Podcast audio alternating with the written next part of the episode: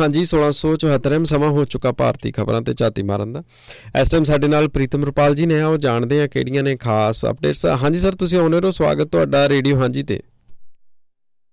ਬਹੁਤ ਬਹੁਤ ਸ਼ੁਕਰੀਆ ਰਣਜੋਤ ਜੀ, ਮੇਰੇ ਵੱਲੋਂ ਸਾਰਿਆਂ ਨੂੰ ਸਤਿ ਸ੍ਰੀ ਅਕਾਲ। ਜੋ ਖਾਸ ਖਬਰਾਂ ਨੇ, ਸਭ ਤੋਂ ਪਹਿਲਾਂ ਪੰਜਾਬ ਦੇ ਮੁੱਖ ਮੰਤਰੀ ਭਗਵੰਤ ਮਾਨ ਨੇ ਹੁਣ ਕਿਹਾ ਕਿ ਵਿਰੋਧੀ ਧਿਰਾਂ ਜਿਹੜੀਆਂ ਨੇ ਤੇ ਉਹਨਾਂ ਦੇ ਨੇਤਾ ਖੁੱਲੀ ਬਹਿਸ ਤੋਂ ਭੱਜ ਰਹੇ ਨੇ। ਤੇ ਉਹਨਾਂ ਨੇ ਇਸ ਗੱਲ ਤੇ ਖਾਸ ਕਰਕੇ ਜ਼ੋਰ ਦਿੱਤਾ ਕਿ ਜਿਹੜੀਆਂ ਪਿਛਲੀਆਂ ਉਹਨਾਂ ਦੀਆਂ ਆਪਣੀਆਂ ਜੋ ਕੀਤੀਆਂ ਨੇ, ਉਹ ਉਹਨਾਂ ਕਰਕੇ ਕਿਉਂਕਿ ਹੁਣ ਉਹਦਾ ਖੁਲਾਸਾ ਹੋਏਗਾ, ਇਸ ਕਰਕੇ ਸਾਹਮਣੇ ਨਹੀਂ ਆ ਰਹੇ।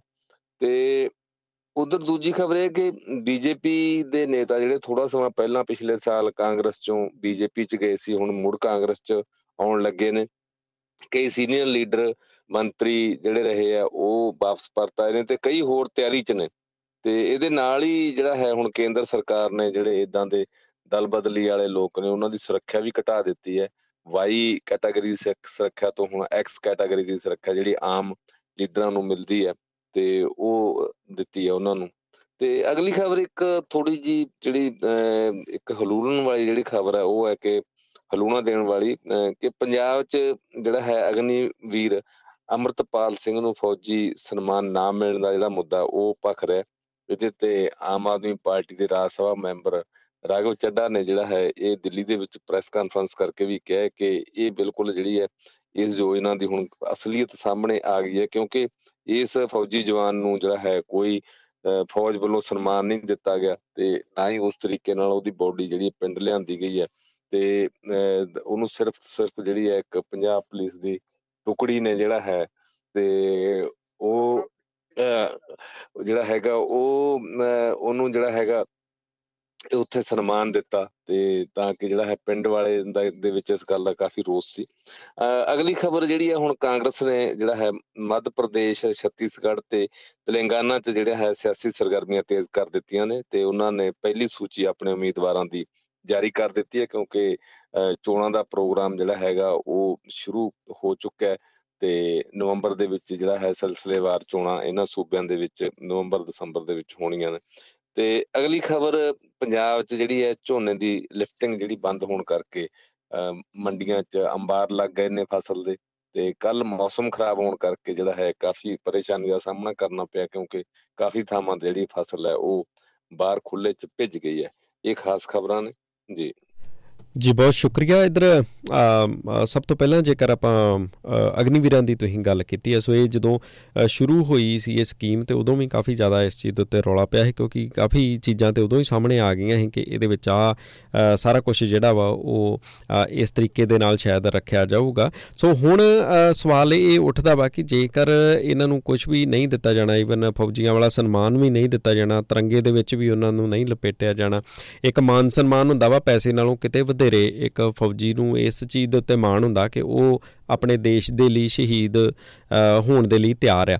ਸੋ ਹੁਣ ਉਹ ਕਨਸੈਪਟ ਬਿਲਕੁਲ ਹੀ ਚੇਂਜ ਹੋ ਗਿਆ। ਇੱਕ ਤਰ੍ਹਾਂ ਦੇ ਨਾਲ ਉਹ ਪ੍ਰਾਈਵੇਟ EMPLOYE ਬਣ ਕੇ ਰਹਿ ਗਏ ਨੇ। ਕੀ ਹੁਣ ਅੱਗੇ ਫਿਰ ਆਪਾਂ ਕੀ ਵੇਖਦੇ ਹਾਂ? ਉਹ ਜਿਹੜਾ ਪਹਿਲਾ ਜਜ਼ਬਾ ਹੁੰਦਾ ਸੀ ਇੱਕ ਦੇਸ਼ ਦੇ ਨਾਂ ਦੇ ਉੱਤੇ ਜਿਹੜਾ ਇੱਕ ਗਰਵ ਹੁੰਦਾ ਸੀ ਇੱਕ ਮਨ ਦੇ ਵਿੱਚ। ਜਾਂ ਆਪਾਂ ਵੇਖਿਆ ਵੀ ਪਿੰਡਾਂ ਦੇ ਵਿੱਚ ਵੀ ਜਾਂ ਆਸ-ਪਾਸ ਦੇ ਦੂਰ ਦਰੇਡੇ ਪਿੰਡਾਂ ਦੇ ਵਿੱਚ ਵੀ ਇਸ ਚੀਜ਼ ਤੇ ਮਾਣ ਮਹਿਸੂਸ ਕੀਤਾ ਜਾਂਦਾ ਹੈ ਕਿ ਯਾਰ ਫਲਾਣੇ ਪਿੰਡ ਦਾ ਫੌਜੀ ਉਹਨੇ ਸਰਹੱਦ ਦੇ ਉੱਤੇ ਆਪਣੀ ਜਾਨ ਗਵਾਈ ਆ ਜਾਂ ਉਹ ਦੇਸ਼ ਦੇ ਲਈ ਸੇਵਾ ਕਰ ਰਿਹਾ। ਸੋ ਇਹ ਕਨਸੈਪਟ ਬਿਲਕੁਲ ਹੀ ਜਾਂਦਾ ਰਿਹਾ। ਹੁਣ ਅੱਗੇ ਕੀ?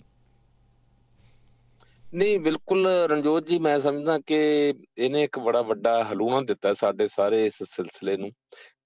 ਕਿਉਂਕਿ ਜਦੋਂ ਇਹ ਸਕੀਮ ਸ਼ੁਰੂ ਕੀਤੀ ਗਈ ਹੈ ਈਵਨ ਜਿਹੜਾ ਹੈ ਪ੍ਰਧਾਨ ਮੰਤਰੀ ਸਮੇਤ, ਰੱਖਿਆ ਮੰਤਰੀ ਸਮੇਤ ਸਾਰਿਆਂ ਨੇ ਕਿਹਾ ਸੀ ਕਿ ਨਹੀਂ, ਇਹਦੇ ਵਿੱਚ ਕੋਈ ਫ਼ਰਕ ਹੀ ਨਹੀਂ ਹੈ। ਤੇ ਹਾਲਾਂਕਿ ਵਿਰੋਧੀ ਧਿਰਾਂ, ਖਾਸ ਕਰਕੇ ਜਿਹੜੀਆਂ ਖੱਬੇ ਪੱਖੀ ਪਾਰਟੀਆਂ ਵੀ, ਇਥੋਂ ਤੱਕ ਕਾਂਗਰਸ ਵੀ ਤੇ ਹੋਰ ਪਾਰਟੀਆਂ ਵੀ ਇਸ ਗੱਲ ਤੇ ਜਿਹੜਾ ਸੀ, ਉਹ ਜ਼ੋਰ ਦੇ ਰਹੀਆਂ ਸੀ ਕਿ ਨਹੀਂ, ਇਹ ਕੰਟਰੈਕਟ ਵਾਲਾ ਜਿਹੜਾ ਕੰਮ ਹੈ ਫੌਜ ਦੇ ਵਿੱਚ ਨਹੀਂ ਚੱਲੇਗਾ, ਇਹ ਨਹੀਂ ਹੋਣਾ ਚਾਹੀਦਾ ਤੇ ਇਹਦੇ ਨਾਲ ਜਿਹੜਾ ਹੈਗਾ ਸਾਡੇ ਫੌਜ ਦੇ ਜਿਹੜੇ ਹੈਗੇ ਆ, ਹੌਸਲੇ ਜਿਹੜੇ ਪਸਤ ਹੋਣਗੇ। ਹੁਣ ਇਹ ਘਟਨਾ ਦੇਖੋ, ਇਹ ਸਾਹਮਣੇ ਆ ਗਈ ਹੈ ਬਿਲਕੁਲ ਸਾਖਿਆਤ ਤੌਰ ਤੇ ਜਿਹੜੀ ਹੈ ਕਿ ਪੰਜਾਬ ਦਾ ਹੀ, ਹਾਲਾਂਕਿ ਪੰਜਾਬ, ਹਰਿਆਣਾ ਹੋਰ ਬਹੁਤ ਸਾਵਾਂ ਥਾਵਾਂ ਤੋਂ ਜਿਹੜੇ ਹੈ, ਅਗਨੀਵੀਰ ਯੋਜਨਾ ਤਹਿਤ ਨੌਜਵਾਨ ਭਰਤੀ ਹੋਏ ਨੇ। ਤੇ ਜਿਨ੍ਹਾਂ ਨੂੰ ਕਿਹਾ ਗਿਆ ਸੀ ਕਿ ਇਹਨਾਂ ਨੂੰ 4 ਸਾਲ ਲਈ ਪਹਿਲਾਂ ਇਦਾਂ ਹੀ ਰੱਖਿਆ ਜਾਏਗਾ ਕੰਟਰੈਕਟ ਬੇਸਿਸ ਤੇ ਜਾਂ ਇਸ ਤਰੀਕੇ ਨਾਲ, ਪਰ ਉਹਨਾਂ ਨੂੰ ਸਾਰੀਆਂ ਸਹੂਲਤਾਂ ਫੌਜ ਵਾਲੀਆਂ ਹੋਣਗੀਆਂ। ਬਾਰ-ਬਾਰ ਰੱਖਿਆ ਮੰਤਰੀ ਵੱਲੋਂ ਵੀ ਇਹ ਕਿਹਾ ਗਿਆ ਕਿ ਜਿਹੜੇ ਰੈਗੂਲਰ ਆਰਮੀ ਦੇ ਜਿਹੜੇ ਪਰਸੋਨਲ ਨੇ, ਜਿਹੜੀਆਂ ਉਹਨਾਂ ਨੂੰ ਸਹੂਲਤਾਂ ਕੰਟੀਨ ਦੀ ਮਿਲਦੀ ਆ, ਹੋਰ ਉਹ ਸਾਰੀਆਂ ਸਹੂਲਤਾਂ ਦਿੱਤੀਆਂ ਜਾਣਗੀਆਂ। ਪਰ ਜਿਹੜੀਆਂ ਸਰਕਾਰ ਦੇ ਦਾਅਵਿਆਂ ਦੀ ਜਿਹੜੀ ਸੀ, ਮੈਂ ਸਮਝਦਾ ਕਿ ਇੱਕ ਤਰੀਕੇ ਨਾਲ ਹੁਣ ਫੂਕ ਨਿਕਲ ਗਈ। ਕਿਉਂਕਿ ਸਰਕਾਰ ਨੂੰ ਸ਼ਾਇਦ ਉਦੋਂ ਇਹ ਲੱਗਦਾ ਨਹੀਂ ਸੀ ਕਿ ਜਿਹੜੇ ਅਗਨੀਵੀਰ ਨੇ ਸਰਹੱਦਾਂ ਤੇ ਇਸ ਤਰੀਕੇ ਨਾਲ ਲੜਨਗੇ ਜਾਂ ਇਸ ਤਰੀਕੇ ਦੇ ਨਾਲ ਡਿਊਟੀ ਨਿਭਾਉਣਗੇ ਕਿ ਉਹਨਾਂ ਨੂੰ ਸ਼ਹਾਦਤ ਦਾ ਜਿਹੜਾ ਹੈ ਉਹ ਵੀ ਦੇਖਣੀ ਪੈ ਸਕਦੀ ਹੈ ਜਾਂ ਆਪਣੀ ਜਿਹੜੀ ਹੈ, ਆਪਣੀ ਜਾਨ ਦੀ ਜਿਹੜੀ ਹੈ ਆਪਾਂ ਜਿਹਨੂੰ ਕਹਿੰਦੇ ਆ ਕਿ ਬਲੀ ਦੇਣੀ ਪੈ ਸਕਦੀ ਹੈ। ਤੇ ਇਹ ਹੁਣ ਜਦੋਂ ਪੰਜਾਬ ਚੋਂ ਇਹ ਘਟਨਾ ਜਿਹੜੀ ਹੈ ਉਹ ਸਾਹਮਣੇ ਆਈ ਹੈ, ਹਾਲਾਂਕਿ ਪੰਜਾਬ ਸਰਕਾਰ ਨੇ ਇਹ ਐਲਾਨ ਕੀਤਾ ਕਿ ਰੈਗੂਲਰ ਫੌਜੀਆਂ ਵਾਂਗ ਪਰਿਵਾਰ ਨੂੰ ਜਿਹੜਾ ਹੈ 1 ਕਰੋੜ ਰੁਪਏ ਦਿੱਤਾ ਜਾਏਗਾ। ਪਰ ਗੱਲ ਜਿੱਦਾਂ ਤੁਸੀਂ ਕਹੀ ਹੈ, ਰਣਜੋਤ ਜੀ, ਗੱਲ ਉਹ 1 ਕਰੋੜ ਦੀ ਨਹੀਂ ਹੈ। ਗੱਲ ਅਸਲ ਦੇ ਵਿੱਚ ਜਿਹੜੀ ਗੱਲ ਹੈ, ਉਹਦੇ ਪਿੱਛੇ ਇਹ ਹੈ ਕਿ ਜਿਹੜੀ ਉਹ ਭਾਵਨਾ ਹੈ, ਜਿਹੜੀ ਦੇਸ਼ ਭਗਤੀ ਦੀ, ਦੇਸ਼ ਦੀ ਸੇਵਾ ਦੀ ਇੱਕ ਫੌਜੀ ਜਿਹੜਾ ਹੈ, ਆਮ ਤੌਰ ਤੇ ਕਿਹਾ ਜਾਂਦਾ ਸਾਡੇ ਲੋਕਾਂ ਨੇ ਵੱਡੇ ਵੱਡੇ ਸ਼ਾਇਰਾਂ ਨੇ, ਮਤਲਬ ਕਿ ਦੁਨੀਆ ਭਰ ਦੇ ਲੋਕਾਂ ਨੇ ਕਿ ਫੌਜੀ ਜਿਹੜਾ ਹੈ, ਜਾਂ ਛਾਤੀ 'ਚ ਗੋਲੀ ਖਾਣ ਨੂੰ ਮਾਣ ਮਹਿਸੂਸ ਕਰਦਾ, ਜਾਂ ਛਾਤੀ ਤੇ ਤਮਗਿਆਂ ਤੇ ਜਿਹੜਾ ਹੈਗਾ ਮਾਣ ਮਹਿਸੂਸ ਕਰਦਾ। ਸੋ ਜਿਹੜਾ ਹੈ, ਹੁਣ ਇਹ ਨੌਜਵਾਨ ਅਮਰਤਪਾਲ, ਜੋ ਡਿਊਟੀ ਦੇ ਦੌਰਾਨ, ਫੌਜ ਦੀ ਡਿਊਟੀ ਦੇ ਦੌਰਾਨ ਜੋ ਸ਼ਹੀਦ ਹੋਇਆ, ਉਹਨੂੰ ਸ਼ਹੀਦ ਦਾ ਦਰਜਾ ਵੀ ਨਹੀਂ ਤੇ ਉਹਨੂੰ ਤਿਰੰਗਾ ਵੀ ਜਿਹੜਾ ਹੈ, ਉਹਦੀ ਬਾਡੀ ਨੂੰ ਨਸੀਬ ਨਹੀਂ ਹੋਇਆ, ਤਬੂਤ ਵੀ ਨਸੀਬ ਨਹੀਂ ਹੋਇਆ। ਜਿਸ ਤਰ੍ਹਾਂ ਕੋਈ ਆਮ ਬੰਦਾ ਕਿਸੇ ਦੀ ਮੌਤ ਹੋ ਜਾਂਦੀ ਹੈ ਐਂਬੂਲੈਂਸ ਦੇ ਵਿੱਚ ਛੱਡ ਦਿੱਤਾ ਜਾਂਦਾ ਹੈ ਇਦਾਂ ਉਹਨਾਂ ਦੇ ਪਿੰਡ ਲਿਆ ਕੇ ਜਿਹੜਾ ਹੈ, ਉਹਨਾਂ ਨੂੰ ਛੱਡ ਦਿੱਤਾ ਗਿਆ। ਉਹਨਾਂ ਦੀ ਜਿਹੜੀ ਜਿਹੜਾ ਪਵਿੱਤਰ ਦੇਹ ਸੀ ਜਿਹੜੀ। ਤੇ ਪਿੰਡ ਵਾਲਿਆਂ ਦੇ ਇਸ ਤੇ ਰੋਸ ਜ਼ਾਹਰ ਕਰਨ ਤੇ ਹੋਰ ਪੰਜਾਬ ਸਰਕਾਰ ਦੇ ਸਰਗਰਮ ਹੋਣ ਨਾਲ ਜਿਹੜਾ ਸੀ, ਉਹ ਡਿਪਟੀ ਕਮਿਸ਼ਨਰ ਨੇ ਮੌਕੇ ਤੇ ਪ੍ਰਬੰਧ ਕੀਤਾ ਤੇ ਫੌਜ ਦੀ ਟੁਕੜੀ ਨੇ ਜਿਹੜਾ ਹੈ, ਉਸ ਅਗਨੀਵੀਰ ਨੂੰ ਸਲਾਮੀ ਦਿੱਤੀ। ਤੇ ਇਹ ਵੀ ਕਿਹਾ ਜਾ ਰਿਹਾ ਹੈ ਕਿ ਉਹਨੂੰ ਕੋਈ ਵੀ ਉਹਦੇ ਪਰਿਵਾਰ ਨੂੰ ਪੈਨਸ਼ਨ ਜਾਂ ਜਿੰਨੇ, ਜਿਹੜੇ ਬੈਨੀਫਿਟ ਜਿਹੜੇ ਹੋਰ ਰੈਗੂਲਰ ਜਿਹੜੇ ਆਰਮੀ ਪਰਸੋਨਲ ਨੂੰ ਮਿਲਦੇ ਆ, ਉਹ ਕੋਈ ਵੀ ਨਹੀਂ ਜਿਹੜੇ ਹੈ, ਮਿਲਣਗੇ ਕਿਸੇ ਤਰ੍ਹਾਂ ਦੇ, ਨਹੀਂ ਮਿਲਣਗੇ।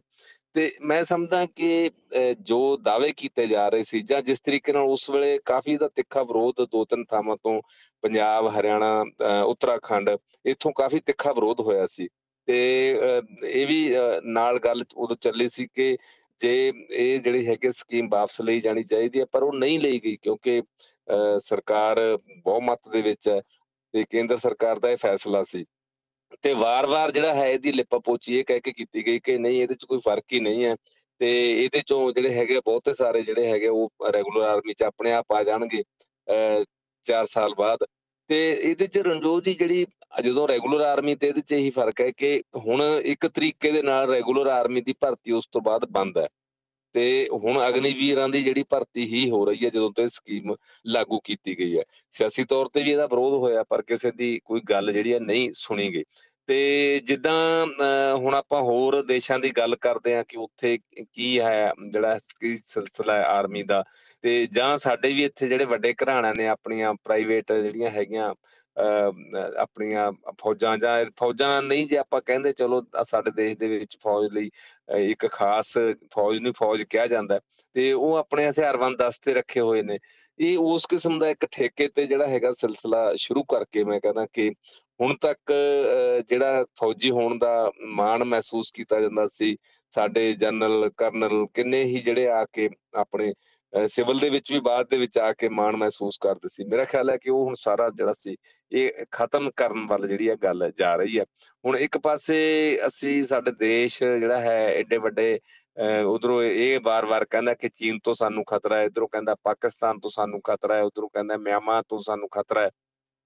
ਤੇ ਅਜਿਹੇ ਖਤਰਿਆਂ ਦੇ ਵਿੱਚ ਸਰਹੱਦਾਂ ਦੀ ਰਾਖੀ, ਇਹੋ ਜਿਹੇ ਗੀਤ, ਇਹੋ ਜਿਹੇ ਜਿਹੜੇ ਸੀ ਵੱਡੇ ਵੱਡੇ ਮੁਹਾਵਰੇ, ਮੇਰਾ ਖਿਆਲ ਹੈ ਕਿ ਉਹ ਸਾਰੀਆਂ ਗੱਲਾਂ ਹੁਣ ਫੇਰ ਬੇਅਰਥ ਹੋ ਜਾਣਗੀਆਂ ਜੇ ਇਦਾਂ ਪ੍ਰਾਈਵੇਟ ਆਰਮੀ ਵਾਲਾ ਜਿਹੜਾ ਹੈ ਠੇਕੇ ਤੇ ਫੌਜੀ ਭਰਤੀ ਕਰਨ ਵਾਲਾ ਜਿਹੜਾ ਇਸ਼ੂ ਸਾਹਮਣੇ ਜੇ ਆਉਂਦਾ ਤੇ ਇਹਦੇ ਨਾਲ ਜਿਹੜਾ ਦੂਜਾ ਪੱਖ ਰਣਜੋਤ ਜੀ ਇਹ ਹੈ, ਖਾਸ ਕਰਕੇ ਜਿਹੜਾ ਬੜਾ ਨੁਕਸਾਨਦੇਹ ਪੱਖ ਹੈ ਕਿ ਲੋਕਾਂ ਦੇ ਵਿੱਚ, ਖਾਸ ਕਰਕੇ ਨੌਜਵਾਨਾਂ ਦੇ ਵਿੱਚ ਜਿਹੜੀ ਆ, ਉਹ ਭਾਵਨਾ ਹੀ ਨਹੀਂ ਰਹੇਗੀ ਜਿਹੜੀ ਇੱਕ ਫੌਜ ਦੇ ਵਿੱਚ ਜਾਣ ਦੇ ਉਹਨਾਂ ਦੇ ਅੰਦਰ ਹੁੰਦਾ ਸੀ ਉਹਨਾਂ ਨੂੰ ਇਹੀ ਲੱਗੇਗਾ ਕਿ ਠੀਕ ਹੈ, ਉਹ ਤਨਖਾਹ ਲੈਣ ਲਈ 3 ਸਾਲ ਲਈ 4 ਸਾਲ ਲਈ ਭਰਤੀ ਹੋ ਰਹੇ ਨੇ। ਬਾਅਦ ਵਿੱਚ ਹੋ ਸਕਦਾ ਕਿਤੇ ਉਹਨਾਂ ਨੂੰ ਕਿਤੇ ਪ੍ਰਾਈਵੇਟ ਅਦਾਰੇ 'ਚ ਕੰਮ ਕਰਨਾ ਪਵੇ। ਤੇ ਉਹ ਕਿਉਂਕਿ ਇੱਕ ਲੜਨ ਦੀ, ਜਿੱਦਾਂ ਤੁਸੀਂ ਸ਼ੁਰੂ 'ਚ ਦੱਸਿਆ ਸੀ ਨਾ ਕਿ ਇਹ ਸਿਰਫ ਪੈਸੇ ਨਾਲ ਗੱਲ ਨਹੀਂ ਜੁੜੀ ਹੁੰਦੀ। ਇਹ ਗੱਲ ਸਿਰਫ ਤਨਖਾਹ ਨਾਲ ਜਾਂ ਇਹਨਾਂ ਭੱਤਿਆਂ ਨਾਲ ਨਹੀਂ ਜੁੜੀ ਹੁੰਦੀ।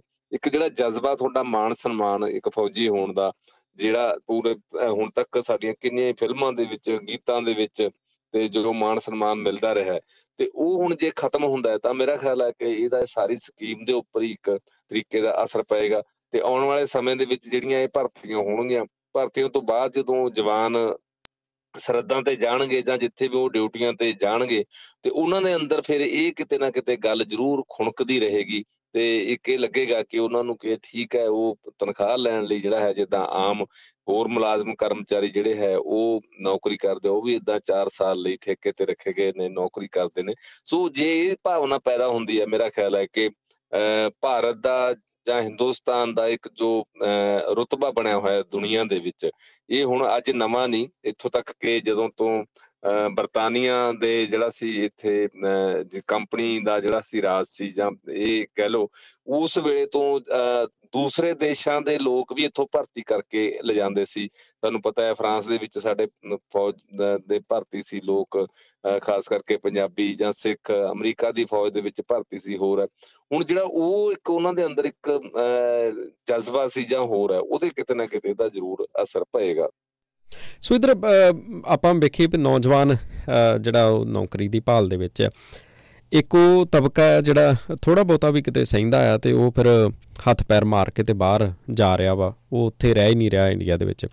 ਤੇ ਦੂਸਰੇ ਫਿਰ ਉਹ ਰਹਿ ਗਏ ਜਿਨ੍ਹਾਂ ਦੇ ਅੰਦਰ ਕੋਈ ਦੇਸ਼ ਭਗਤੀ ਦੀ ਭਾਵਨਾ ਹੈ ਜਾਂ ਜਿਨ੍ਹਾਂ ਦਾ ਸੁਪਨਾ ਹੈ ਤੇ ਜਾਂ ਫਿਰ ਜ਼ਿਆਦਾਤਰ ਵੱਡਾ ਹਿੱਸਾ ਜਿਹੜਾ ਉਹ ਰਹਿ ਗਿਆ ਜਿਹੜੇ ਸ਼ਾਇਦ ਬਾਹਰ ਆਉਣ ਜੋਗੇ ਵੀ ਜਿਨ੍ਹਾਂ ਦੇ ਕੋਲ ਪੈਸੇ ਨਹੀਂ ਆ।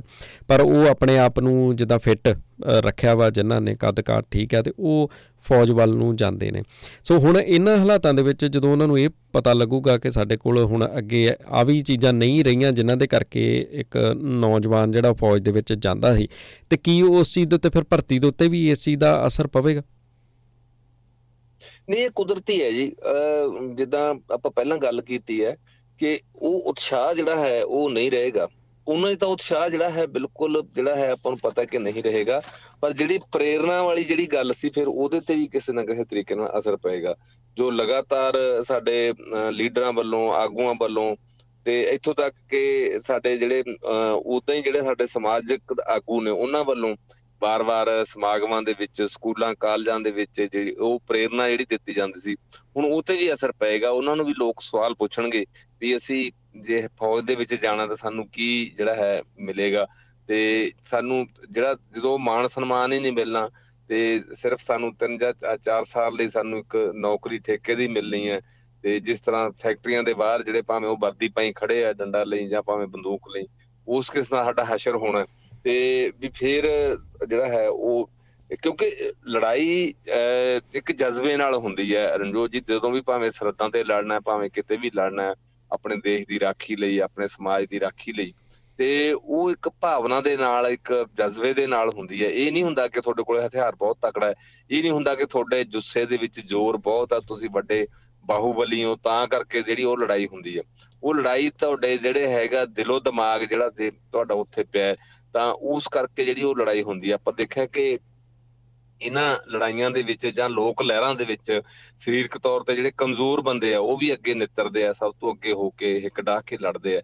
ਸੋ ਜਦੋਂ ਜੇ ਉਹ ਜਜ਼ਬਾ ਹੀ ਨਾ ਰਿਹਾ, ਤੁਹਾਡੇ ਅੰਦਰ ਉਹ ਭਾਵਨਾ ਹੀ ਨਾ ਰਹੀ, ਤੇ ਫਿਰ ਮੇਰਾ ਖਿਆਲ ਆ ਮੈਨੂੰ ਇਹ ਲੱਗਦਾ ਹੈ ਕਿ ਇਸ ਸਕੀਮ ਦਾ ਵੀ ਜਿਹੜਾ ਹੈ, ਉਹ ਕੋਈ ਜਿਹੜਾ ਫਾਇਦਾ ਨਹੀਂ। ਤੇ ਦੂਜੀ ਗੱਲ ਜੇ ਇਹ ਸਰਕਾਰਾਂ ਇਹ ਚਾਹੁੰਦੀਆਂ ਨੇ ਕਿ ਇਦਾਂ ਦੀਆਂ ਸਕੀਮਾਂ ਲਿਆ ਕੇ ਫੌਜ ਨੂੰ ਹੌਲੀ ਹੌਲੀ ਹੌਲੀ ਹੌਲੀ ਜਿਹੜਾ ਹੈਗਾ ਡਾਊਨ ਸਾਈਜ਼ ਕੀਤਾ ਜਾਵੇ, ਹੋ ਸਕਦਾ ਕਿਤੇ ਨਾ ਕਿਤੇ ਇਹ ਵੀ ਦਿਮਾਗ ਦੇ ਵਿੱਚ ਹੋਵੇ ਡਾਊਨ ਸਾਈਜ਼ ਕਰਨ ਵਾਲੀ ਗੱਲ ਵੀ।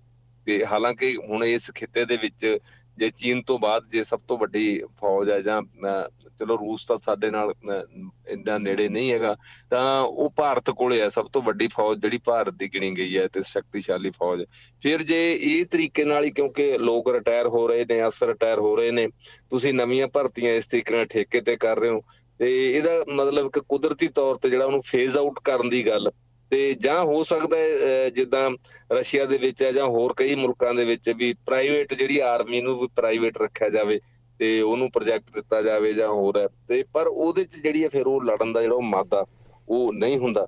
ਉਸ ਜਿਹੜੇ ਮਾਈਨਸ ਪਲੱਸ ਦੇਖ ਕੇ ਜਿਹੜੀਆਂ ਨੇ ਪ੍ਰਾਈਵੇਟ ਫੌਜਾਂ ਆਪਾਂ ਦੇਖਿਆ ਹੀ ਦੁਨੀਆ 'ਚ ਜੋ ਹੁਣ ਤੱਕ ਲੜਾਈਆਂ ਹੋਈਆਂ ਨੇ, ਉਹ ਮਾਈਨਸ ਪਲੱਸ ਦੇਖ ਕੇ ਜਿਹੜੀਆਂ ਹੈ ਉਹ ਲੜਦੀਆਂ ਨੇ। ਤੇ ਆ ਹਾਲੀਆ ਜਿਹੜੀ ਯੂਕਰੇਨ ਰਸ਼ੀਆ ਦੀ ਲੜਾਈ ਦੇ ਵਿੱਚ ਸਾਹਮਣੇ ਜਿਹੜੀ ਸਾਡੇ ਸਾਹਮਣੇ ਘਟਨਾ ਆਈ ਹੈ ਕਿ ਕਿਸ ਤਰੀਕੇ ਦੇ ਨਾਲ ਜਿਹੜਾ ਸੀ ਉਹ ਬੰਦਾ ਆਪਣੀ ਫੌਜ ਲੈ ਕੇ ਕਹਿੰਦਾ ਮੈਂ ਪਿੱਛੇ ਹਟਦਾ। ਤੇ ਇਹ ਇਸ ਤਰੀਕੇ ਦਾ ਜੇ ਚੱਲਦਾ ਹੈ, ਕਿਸੇ ਦੇਸ਼ ਦੀ ਇੱਕ ਡਿਫੈਂਸ ਦੇ ਵਿੱਚ ਇੱਕ, ਮੈਂ ਸਮਝਦਾ ਕਿ ਇੱਕ ਡੈਂਟ ਹੈ ਇਹ ਡਿਫੈਂਸ ਸਿਸਟਮ ਦੇ ਵਿੱਚ। ਇਹ ਸਿਰਫ ਇੰਨਾ ਹੀ ਨਹੀਂ ਕਿ ਕੋਈ ਤੁਹਾਡੇ ਕੋਲੇ ਟੈਕਨੋਲੋਜੀ ਨਹੀਂ ਹੈ ਤਾਂ ਤੁਸੀਂ ਉਹਨੂੰ ਡੈਂਟ ਮਹਿਸੂਸ ਕਰਦੇ ਹੋ। ਮੈਂ ਸਮਝਦਾ ਕਿ ਕਿਉਂਕਿ ਅੱਗੇ ਡਾ ਕੇ ਤਾਂ ਇਨਫੈਂਟਰੀ ਸਭ ਤੋਂ ਅੱਗੇ ਲੜਦੀ ਹੈ ਜੀ।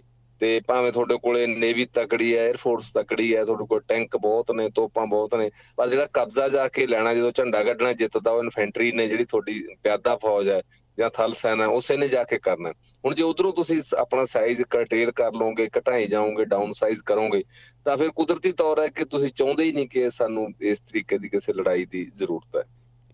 ਸੋ ਇਧਰ ਆਪਾਂ ਜਿੱਦਾਂ ਕਈ ਦੇਸ਼ਾਂ ਦੇ ਵਿੱਚ ਖਾਸ ਤੌਰ ਦੇ ਉੱਤੇ ਯੂਰਪੀਅਨ ਦੇਸ਼ ਜਿਹੜੇ ਨੇ, ਉਹ ਸਾਰੇ ਇੱਕ ਇੱਕ ਸਟੇਜ ਤੋਂ ਬਾਅਦ, ਇੱਕ ਉਮਰ ਤੋਂ ਬਾਅਦ ਸਾਰੇ ਨੌਜਵਾਨਾਂ ਨੂੰ ਟ੍ਰੇਨਿੰਗ ਦਿੰਦੇ ਆ, ਉੱਥੇ ਕੰਪਲਸਰੀ ਹੁੰਦੀ ਆ। ਲੋਡ ਪੈਣ ਦੇ ਉੱਤੇ ਜਦੋਂ ਉਹਨਾਂ ਨੇ ਫਿਰ ਜਾਣਾ ਵਾ ਤੇ ਉਹ ਅੱਗੇ ਕਿਤੇ ਉਹਨਾਂ ਨੂੰ ਜਿਹੜਾ ਜੰਗ ਦੇ ਵਿੱਚ ਉਹਨਾਂ ਨੂੰ ਤਿਆਰੀ ਪਹਿਲਾਂ ਤੋਂ ਉਹਨਾਂ ਦੀ ਕਰਵਾ ਦਿੱਤੀ ਜਾਂਦੀ ਹੈ। ਜੇ ਵਾਕਈ ਸਾਨੂੰ ਇਸ ਤਰੀਕੇ ਦੀ ਜ਼ਰੂਰਤ ਨਹੀਂ ਆ, ਜੇ ਇਦਾਂ ਹੀ ਆਪਾਂ, ਤੇ ਫਿਰ ਕਿਉਂ ਨਹੀਂ ਇਦਾਂ ਦੀ ਇੱਕ ਟ੍ਰੇਨਿੰਗ ਦੇ ਦਿੱਤੀ ਜਾਂਦੀ? ਉਹਦੇ ਨਾਲ ਇਹ ਆ ਕਿ ਨੌਜਵਾਨੀ ਥੋੜਾ ਜਿਹਾ ਕਸਰਤ ਵਾਲੇ ਪਾਸੇ ਨੂੰ ਵੀ ਧਿਆਨ ਦੇਊਗੀ ਥੋੜਾ ਜਿਹਾ ਉਸ ਪਾਸੇ, ਉਹ ਨਸ਼ਿਆਂ ਵਾਲੇ ਪਾਸੇ ਵੀ ਉਹ ਥੋੜਾ ਜਿਹਾ ਗਰੇਜ਼ ਕਰੂਗੀ। ਤੇ ਦੂਸਰੀ ਚੀਜ਼ ਫਿਰ ਇਹ ਆ ਜਾਂਦੀ ਹੈ ਕਿ ਜੇ ਆਪਣੇ ਇੰਨੇ ਜਿਹੜੇ ਉਹ ਲਾਲੇ ਪੈ ਗਏ ਇਹਨਾਂ ਚੀਜ਼ਾਂ ਦੇ, ਤੇ ਫਿਰ ਦੋਵੇਂ ਤਰ੍ਹਾਂ ਆਪਸ ਵਿੱਚ ਸਲਾਹ ਕਰਕੇ ਤੇ ਘਰੋ ਘਰੀ ਕਿਉਂ ਨਹੀਂ ਸਾਰਿਆਂ ਨੂੰ ਭਾ ਦਿੰਦੀਆਂ, ਉੱਥੇ ਬਾਰਡਰਾਂ ਦੇ ਉੱਤੇ ਕਿਉਂ ਪੁੱਤ ਮਰਵਾਉਂਦੀਆਂ ਦੇਖੋ, ਇਹ ਬੜੀ ਤੁਹਾਡਾ ਜਿਹੜਾ ਹੈਗਾ ਗੱਲ ਵੱਡਾ ਵੱਡਾ ਸਵਾਲ ਹੈ ਇਹ। ਕਿਉਂਕਿ ਇਹ ਇਹ ਸਵਾਲ ਦੇ ਪਿੱਛੇ ਵੀ ਅਸਲ ਦੇ ਵਿੱਚ ਦੋ ਸਵਾਲ ਨੇ। ਇੱਕ ਤਾਂ ਇਹ ਹੈ ਵੀ ਕੀ ਤੁਸੀਂ ਇਹ ਚਾਹੁੰਦੇ ਹੋ ਕਿ ਸਾਡਾ ਨੌਜਵਾਨ ਟ੍ਰੇਨਡ ਹੋਵੇ, ਹਥਿਆਰਬੰਦ ਹੋਵੇ, ਜਾਂ ਉਹਨੂੰ ਹਥਿਆਰਾਂ ਦਾ ਗਿਆਨ ਹੋਵੇ ਜਾਂ ਹੋਰ ਹੈ? ਤਾਂ ਇਹ ਸਕੀਮ ਕਿਉਂ ਨਹੀਂ ਲਾਗੂ ਕੀਤੀ ਜਾਂਦੀ? ਇਹ ਇਹ ਸਵਾਲ ਦੋ ਤਿੰਨ ਵਾਰ ਪਹਿਲਾਂ ਆਇਆ ਜਦੋਂ ਦੇਸ਼ ਆਜ਼ਾਦ ਹੋਇਆ, ਜਵਾਹਰ ਲਾਲ ਨਹਿਰੂ ਜਦੋਂ ਪ੍ਰਧਾਨ ਮੰਤਰੀ ਬਣੇ, ਉਦੋਂ ਵੀ ਇੱਕ ਵਾਰ ਇਹ ਗੱਲ ਆਈ ਸੀ ਕਿ ਜਿਸ ਤਰ੍ਹਾਂ ਉਸ ਵੇਲੇ ਕਿਉਂਕਿ ਯੂਐਸਐਸਆਰ ਨਵਾਂ-ਨਵਾਂ ਬਣਿਆ ਸੀ 1917 ਤੋਂ ਬਾਅਦ, ਤੇ ਉਦੋਂ ਪਹਿਲਾਂ ਵੀ ਯੂਐਸਐਸਆਰ ਦੇ ਵਿੱਚ ਵੀ ਜਦੋਂ ਰਸ਼ੀਆ ਦੇ ਵਿੱਚ ਜਦੋਂ ਉਥੇ ਜ਼ਾਰ ਸ਼ਾਹੀ ਸੀਗੀ, ਉਦੋਂ ਵੀ ਇਹ ਹੁੰਦਾ ਸੀ ਕਿ ਹਰ ਘਰ ਦਾ ਜਿਹੜਾ ਹੈ ਨੌਜਵਾਨ ਨੂੰ ਤੇ ਫੌਜ ਦੇ ਵਿੱਚ ਜਾਣਾ ਹੀ ਜਾਣਾ ਹੁੰਦਾ ਸੀ ਕਿ ਦੋ ਸਾਲ ਉਹਨੇ ਠੀਕ ਆ ਉਦੋਂ। ਘੋੜਿਆਂ ਤੇ ਜਾਂ ਇਦਾਂ ਦੀ ਫੌਜਾਂ ਹੁੰਦੀਆਂ ਸੀਗੀਆਂ ਕਵੈਲਰੀ ਹੁੰਦੀ ਸੀ ਜਾਂ ਹੋਰ। ਤੇ ਹੋਰ ਬਹੁਤ ਸਾਰੇ ਮੁਲਕਾਂ ਦੇ ਵਿੱਚ ਇਹ ਰਿਹਾ ਕਿ ਇੰਨਾ ਸਮਾਂ ਤੁਸੀਂ ਫੌਜ ਚਲਾਉਣਾ ਹੀ ਹੈ। ਤੇ ਉਹਦੇ ਨਾਲ ਇੱਕ ਤਾਂ ਜਿਹੜੀ ਤੁਸੀਂ ਗੱਲ ਕੀਤੀ ਹੈ, ਬਿਲਕੁਲ ਸਹੀ ਹੈ ਕਿ ਇੱਕ ਤੁਹਾਡੇ ਅੰਦਰ ਇੱਕ ਜਿਹੜੀ ਇੱਕ ਰੈਜੀਮੈਂਟਲ ਜਾਂ ਰੈਜੀਮੈਂਟੇਸ਼ਨ ਤੁਹਾਡੀ ਹੋ ਜਾਣੀ, ਇੱਕ ਡਿਸਪਲਿਨ ਬੰਦੇ ਚ ਆ ਜਾਣਾ, ਬਹੁਤ ਸਾਰੀਆਂ ਚੀਜ਼ਾਂ ਤੋਂ ਬਚ ਜਾਣਾ, ਉਹਨੂੰ ਉਹਨੂੰ ਇਹ ਪਤਾ ਲੱਗਣਾ ਕਿ ਮੇਰਾ ਸਰੀਰ ਕੀ ਹੈ, ਮੇਰੀ ਜਵਾਨੀ ਕੀ ਹੈ ਜਾਂ ਹੋਰ ਹੈ। ਉਹ ਨਸ਼ਿਆਂ ਵਾਲੇ ਪਾਸੋਂ ਵੀ ਸਾਰਾ ਨਿਰਲੇਪ ਰਹਿਣਾ ਹੋਰ ਦੂਜਾ ਇਹ ਵੀ ਉਹਨੂੰ ਕਿਸੇ ਵੇਲੇ ਵੀ ਜਿਹੜਾ ਹੈ ਐਮਰਜੈਂਸੀ ਬੁਲਾਇਆ ਜਾ ਸਕਦਾ ਜੇ ਦੇਸ਼ ਨੂੰ ਭੀੜ ਪੈਂਦੀ ਹੈ। ਇਹ ਇੱਕ, ਇਹ ਮੁੱਦਾ ਇਹ ਦੋ ਤਿੰਨ ਵਾਰੀ ਆਇਆ ਭਾਰਤ ਦੇ ਵਿੱਚ ਵੀ ਇਸ ਤਰ੍ਹਾਂ ਦੀ ਹੋਵੇ। ਪਰ ਜਿੱਦਾਂ ਦੀ ਭਾਰਤ ਦੇ ਲੋਕਾਂ ਦਾ ਸੁਭਾਅ ਹੈ, ਖਾਸ ਕਰਕੇ ਸਾਡੇ ਨਾਰਥ ਇੰਡੀਆ ਪੰਜਾਬੀਆਂ ਦਾ ਸੁਭਾਅ ਹੈ ਜਾਂ ਉਧਰੋਂ ਬੰਗਾਲੀਆਂ ਦਾ ਸੁਭਾਅ ਹੈ, ਸਾਡੇ ਸਿਆਸਤਦਾਨ ਹਮੇਸ਼ਾ ਹੀ ਡਰਦੇ ਰਹੇ ਇਸ ਗੱਲ ਤੋਂ, ਵੀ ਜੇ ਅਸੀਂ ਇਦਾਂ ਦੇ ਜਿਹੜਾ ਹੈਗਾ ਸਟਫ ਜੇ ਇਦਾਂ ਦਾ ਅਸੀਂ ਕਾਇਮ ਕਰ ਲਾਂਗੇ ਜਾਂ ਹੋਰ ਹੈ, ਕਿਤੇ ਕੱਲ ਨੂੰ ਸਾਡੇ ਖਿਲਾਫ ਹੀ ਜਾਂ ਇਹ ਕੋਈ ਬਗਾਵਤ ਹੀ ਜਾਂ ਇਦਾਂ ਦੀ ਨਾ ਹੋ ਜੇ, ਇਸ ਕਰਕੇ ਉਹਨਾਂ ਨੂੰ ਇਹ ਦੂਜਾ ਜਿਹੜਾ ਨਾਰਾ ਨਾਲ ਜੈ ਜਵਾਨ ਦੇ ਜੈ ਕਿਸਾਨ ਵਾਲਾ ਜਿਹੜਾ ਨਾਰਾ ਲੱਗਿਆ, ਉਹ ਜ਼ਿਆਦਾ ਸੂਟ ਕਰਦਾ ਸੀ ਕਿ ਇਹਨਾਂ ਨੂੰ ਇਸ ਪਾਸੇ ਹੀ ਰੱਖਿਆ ਜਾਵੇ। ਵੱਧ ਤੋਂ ਵੱਧ ਜਿਹੜਾ ਹੈ ਲੇਬਰ ਹੀ ਜਿਹੜਾ, ਲੇਬਰ ਹੋਣਾ ਕੋਈ ਮਾੜੀ ਗੱਲ ਨਹੀਂ ਗਈ ਕਿਉਂਕਿ ਜਿੱਦਾਂ ਮੈਂ ਆਧਾਰਨ ਦਿੱਤੀ ਹੈ ਕਿ ਨਹੀਂ ਜਿਹੜੇ ਹੈ ਮੁਲਕ ਯੂਗੋਸਲਾਵੀਆ ਵਰਗੇ ਜਾਂ ਹੋਰ ਜਿੱਥੇ ਲੋਕ ਲੇਬਰ ਵੀ ਕਰਦੇ ਆ ਤੇ ਪਰ ਨਾਲ ਉਹਨਾਂ ਨੂੰ ਜਿਹੜੀ ਹੈ ਇੱਕ ਫੌਜੀ ਦੀ ਜਿਹੜੀ ਸਿਖਲਾਈ ਹੈ ਟ੍ਰੇਨਿੰਗ ਉਹ ਵੀ ਦਿੱਤੀ ਜਾਂਦੀ ਹੈ। ਤੇ ਕਿਉਂਕਿ ਬਰਤਾਨੀਆ ਨੂੰ ਤਾਂ ਇਹ ਬਿਲਕੁਲ ਸੂਟ ਨਹੀਂ ਸੀ ਕਰਦਾ ਜਦੋਂ ਬਸਤੀ ਸੀ ਭਾਰਤ, ਉਹਨਾਂ ਨੇ ਆਪਣੀਆਂ ਬਸਤੀਆਂ 'ਚ ਕਿਤੇ ਵੀ ਇਸ ਤਰ੍ਹਾਂ ਦੀ ਉਹ ਆਪਣੀ ਫੌਜ 'ਚ ਭਰਤੀ ਕਰਦੇ ਸੀ ਉਦੋਂ ਡਿਸਪਲਿਨ ਵੀ ਜਿਹੜਾ ਹੁਣ ਤੱਕ ਸਾਡੀਆਂ ਫੌਜਾਂ ਚੱਲ ਰਿਹਾ, ਉਹਨਾਂ ਨੇ ਜਿਹੜਾ ਬਣਾਇਆ ਹੋਇਆ ਸੀ ਕਿ ਆਪ ਕੋਈ ਜਵਾਨ ਬੋਲ ਹੀ ਨਹੀਂ ਸਕਦਾ ਜਾਂ ਹੋਰ ਹੈ ਇਦਾਂ ਦੀਆਂ ਸਜ਼ਾਵਾਂ ਜਾਂ ਹੋਰ ਤੇ ਜਿਹੜਾ ਦੂਸਰਾ ਪੱਖ ਜਿਹੜਾ ਹੈ, ਤੁਸੀਂ ਉਹ ਤੋਂ ਵੱਧ ਇੰਪੋਰਟੈਂਟ ਹੈ ਰਣਜੋਤ ਜੀ, ਜਿਹੜਾ ਤੁਸੀਂ ਮੁੱਦਾ ਉਠਾਇਆ ਕਿ ਸਰਹੱਦਾਂ ਤੇ ਅਸੀਂ ਕਾਦੇ ਲਈ ਲੜਦੇ ਹਾਂ? ਹੁਣ ਜਦੋਂ ਯੂਐਨਆਈਡੀ ਸਟਰੋਂਗ ਬਾਡੀ ਬਣ ਗਈ ਹੈ, ਤੁਸੀਂ ਕਿਸੇ ਦਾ ਕੋਈ ਇਲਾਕਾ ਰੋਕ ਹੀ ਨਹੀਂ ਸਕਦੇ, ਦੱਬ ਹੀ ਨਹੀਂ ਸਕਦੇ, ਵਾਪਸ ਫੇਰ ਹੋ ਜਾਣਾ ਸਮਝੌਤੇ ਦੇ ਤਹਿਤ, ਤੁਸੀਂ ਕਿਉਂ ਮਾਵਾਂ ਦੇ ਪੁੱਤ ਮਰਵਾ ਰਹੇ ਹੋ ਉੱਥੇ? ਜਾਂ ਹੋਰ ਹੈ, ਇਹ ਵੀ ਜਿਹੜਾ ਹੈਗਾ ਇੱਕ ਵੱਡਾ ਸਵਾਲ ਹੈ। ਇਹ ਵੀ ਦੇਸ਼ ਦੇ ਅੱਗੇ ਦੋ ਤਿੰਨ ਵਾਰ ਜਿਹੜੇ ਹੈ, ਇਹ ਮਾਮਲਾ ਜਿਹੜਾ ਹੈ, ਇਹ ਆਇਆ ਦੇਸ਼ ਦੇ ਅੱਗੇ। ਕਿਉਂਕਿ ਇੱਕ ਸਾਡੇ ਇੱਥੇ ਪੋਲੀਟੀਕਲ ਆਦਮੀ ਸੀ, ਆਪਣਾ ਭਾਰਦਵਾਜ ਸਾਹਿਬ ਹੁੰਦੇ ਸੀਗੇ ਤੇ ਉਹ ਸਮਾਜ ਸੇਵੀ ਵੀ ਸੀ ਨਾਲ, ਕਈ ਕਮੋ ਪ੍ਰੋਫੈਸਰ ਸੀਗੇ ਥਾਪਰ ਕਾਲਜ ਦੇ ਵਿੱਚ, ਪਟਿਆਲੇ। ਤੇ ਉਹਨਾਂ ਨੇ ਦੋ ਤਿੰਨ ਕਿਤਾਬਾਂ ਲਿਖੀਆਂ। ਇੱਕ ਉਹਨਾਂ ਦੀ ਕਿਤਾਬ ਬੜੀ, ਉਹਦੀ ਚਰਚਾ ਹੋਈ ਸੀ, ਛੋਟੀ ਕਿਤਾਬ ਚਾ ਸੀ, ਬੰਬ ਕੇ ਰੋਟੀ। ਤੇ ਉਹਨਾਂ ਨੇ ਸਾਰੇ ਅੰਕੜੇ ਕੱਢ ਕੇ ਦੱਸੇ ਕਿ ਸਾਨੂੰ ਜਿਹੜਾ ਹੈਗਾ ਇੱਕ ਬੰਦੂਕ ਇੰਨੇ ਚ ਪੈਂਦੀ ਹੈ, ਇੱਕ ਜਹਾਜ਼ ਇੰਨੇ ਚ ਪੈਂਦਾ ਹੈ। ਤੇ ਸਿਆਚਨ ਦੇ ਉੱਪਰ ਜਿਹੜੀ ਹੈ, ਜੇ ਤੁਸੀਂ ਇੱਕ ਉੱਥੇ ਰੋਟੀ ਦਾ ਜੇ ਬ੍ਰੈਡ ਦਾ ਉਹ ਵੀ ਪਚਾਉਣਾ ਪੈਕਟ ਤਾਂ ਸਾਨੂੰ ਉਹ 200 ਰੁਪਏ ਚ ਪੈਂਦਾ ਹੈ, ਕਿਉਂਕਿ ਉਹਨਾਂ ਨੇ ਸਾਰੇ ਅੰਕੜੇ ਜਿਹੜੇ ਸੀਗੇ ਭਾਰਦਵਾਜ ਸਾਹਿਬ ਨੇ ਉਹ ਕੱਢੇ। ਤੇ ਉਹਨਾਂ ਨੇ ਗੱਲ ਬੜੀ ਉਠਾਈ ਕਿ ਤੁਸੀਂ ਉਧਰੋਂ ਜਿਹੜਾ ਬਜਟ ਘਟਾ ਕੇ ਇਸ ਪਾਸੇ ਜਿਹੜਾ ਹੈਗਾ ਤੁਹਾਡੀ ਫੂਡ ਸਿਕਿਉਰਿਟੀ ਵਾਲੇ ਪਾਸੇ ਉਸ ਬਜਟ ਨੂੰ ਲਾਇਆ ਜਾਵੇ, ਕਿਉਂਕਿ ਭੁੱਖਮਰੀ ਜਿਹੜਾ ਹੈ ਉਹ ਇੰਨੀ ਹੈ, ਗਰੀਬੀ ਬਹੁਤ ਹੈ। ਤੇ ਉਸ ਪਾਸੇ ਵੀ ਜਿਹੜਾ ਹੈਗਾ ਕੋਈ ਨਹੀਂ ਤੁਰਿਆ, ਕਿਉਂਕਿ ਦੁਨੀਆ 'ਚ ਅਸੀਂ ਇੱਕ ਆਪਣੀ ਹੈਂਕੜ ਚੌਧਰ ਵੀ ਰੱਖਣੀ ਚਾਹੁੰਦੇ ਕਿ ਸਾਡੇ ਕੋਲ ਐਡੀ ਵੱਡੀ ਫੌਜ ਹੈ, ਸਾਡੇ ਕੋਲ ਰਾਫਲ ਜਿਹੜੇ ਹੈਗੇ ਆ, ਉਹ ਪਲੇਨ ਵੀ ਨੇ ਸਾਡੇ ਕੋਲ ਆ ਤੋਪਾਂ ਵੀ ਨੇ ਸਾਡੇ ਕੋਲ, ਉਹ ਫੋਰਸ ਵੀ ਨੇ, ਸਾਡੀ ਨੇਵੀ ਇੰਨੀ ਤਕੜੀ ਆ ਹਾਲਾਂਕਿ ਹੁਣ ਜਿੱਦਾਂ ਦੇ ਹਾਲਾਤ ਆ ਪੂਰੀ ਦੁਨੀਆ 'ਚ, ਉਹ ਆਪਾਂ ਦੇਖ ਹੀ ਰਹੇ ਹਾਂ ਕਿ ਜਿੱਥੇ ਜਿੱਥੇ ਕਿਤੇ ਜਿਹੜੇ ਵੱਡੇ ਡਿਵੈਲਪਡ ਕੰਟਰੀ ਨੇ ਉਹਨਾਂ ਨੂੰ ਸੂਟ ਕਰਦਾ ਉੱਥੇ ਉੱਥੇ ਲੜਾਈਆਂ ਉਸ ਕਿਸਮ ਦੀਆਂ ਚੱਲ ਰਹੀਆਂ। ਤੇ ਅਦਰਵਾਈਜ਼ ਜਿੱਦਾਂ ਤੁਸੀਂ ਉਦਾਹਰਨ ਦਿੱਤੀ ਹੈ, ਤੁਸੀਂ ਭਾਰਤ ਪਾਕਿਸਤਾਨ ਦਾ ਜਿਹੜਾ ਹੈਗਾ ਉਸ ਉਸ ਵੱਲ ਇਸ਼ਾਰਾ ਕੀਤਾ ਹੈ ਕਿ ਦੋਨੇ ਆਪਣੀਆਂ ਫੌਜਾਂ ਨੂੰ ਕਟੇਰ ਕਰਨ, ਪਿੱਛੇ ਹਟਾਉਣ।